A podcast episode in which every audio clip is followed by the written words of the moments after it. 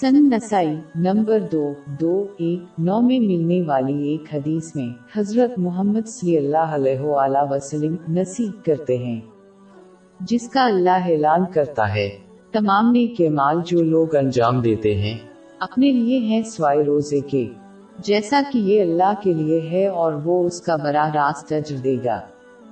یہ حدیث بتاتی ہے کہ روزہ خاص ہے، اس کی ایک وجہ یہ ہے کہ دیگر تمام نیک اعمال لوگوں کو نظر آتے ہیں، جیسے نماز یا اعمال لوگوں کے درمیان ہیں، جیسے خف یا صدقہ، جبکہ روزہ ایک منفرد عمل ہے، جیسا کہ دوسرے نہیں جان سکتے کہ کوئی صرف ان کو دیکھ کر روزہ رکھتا ہے۔ اس کے علاوہ روزہ ایک نیک عمل ہے جو اپنے آپ کے ہر پہلو پر تالا لگا دیتا ہے، مطلب صحیح روزہ رکھنے والا شخص زبانی اور جسمانی گناہوں سے روکا جائے گا، جیسے غیر قانونی چیزوں کو دیکھنا اور سننا، یہ بھی دا کے ذریعے حاصل ہوتا ہے۔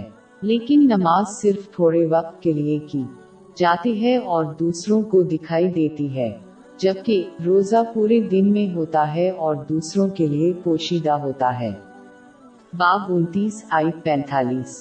کچھ شک نہیں کہ نماز بے حیائی اور بری باتوں سے روکتی ہے۔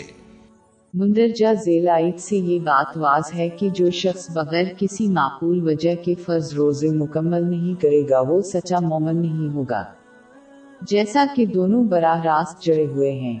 باب دو آیت ایک سو تراسی۔ مومنوں، تم پر روزے فرض کیے گئے ہیں جس طرح تم سے پہلے لوگوں پر فرض کیے گئے تھے، تاکہ تم پرہیزگار بنو۔ در حقیقت حضور نبی اکرم صلی اللہ علیہ وآلہ وسلم نے خبردار کیا ہے۔ جامع ترمذی نمبر سات دو تین میں ملنے والی ایک حدیث میں ہے کہ اگر مسلمان بغیر کسی وجہ کے ایک روزہ بھی پورا نہیں کرتا وہ ضائع ہونے والے انعامات اور نعمتوں کی تلافی نہیں کر سکتے، یہاں تک کہ اگر وہ اپنی پوری زندگی کے لیے روزہ رکھتے ہیں۔ اس کے علاوہ جیسا کہ آیت نے پہلے ذکر کیا ہے، صحیح طریقے سے روزہ تقویٰ کی طرف جاتا ہے، مطلب دن میں صرف بھوکا رہنا تقویٰ کا باعث نہیں بنتا، لیکن روزے کے دوران گناہوں سے بچنے اور نیک کام کرنے پر زیادہ توجہ دینا تقویٰ کا باعث بنے گا۔ یہی وجہ ہے کہ جامع الترمذی میں ملنے والی حدیث نمبر سات صفر سات خبردار کرتی ہے کہ روزہ اہم نہیں ہوگا اگر کوئی جھوٹ بولنے اور عمل کرنے سے باز نہ آئے۔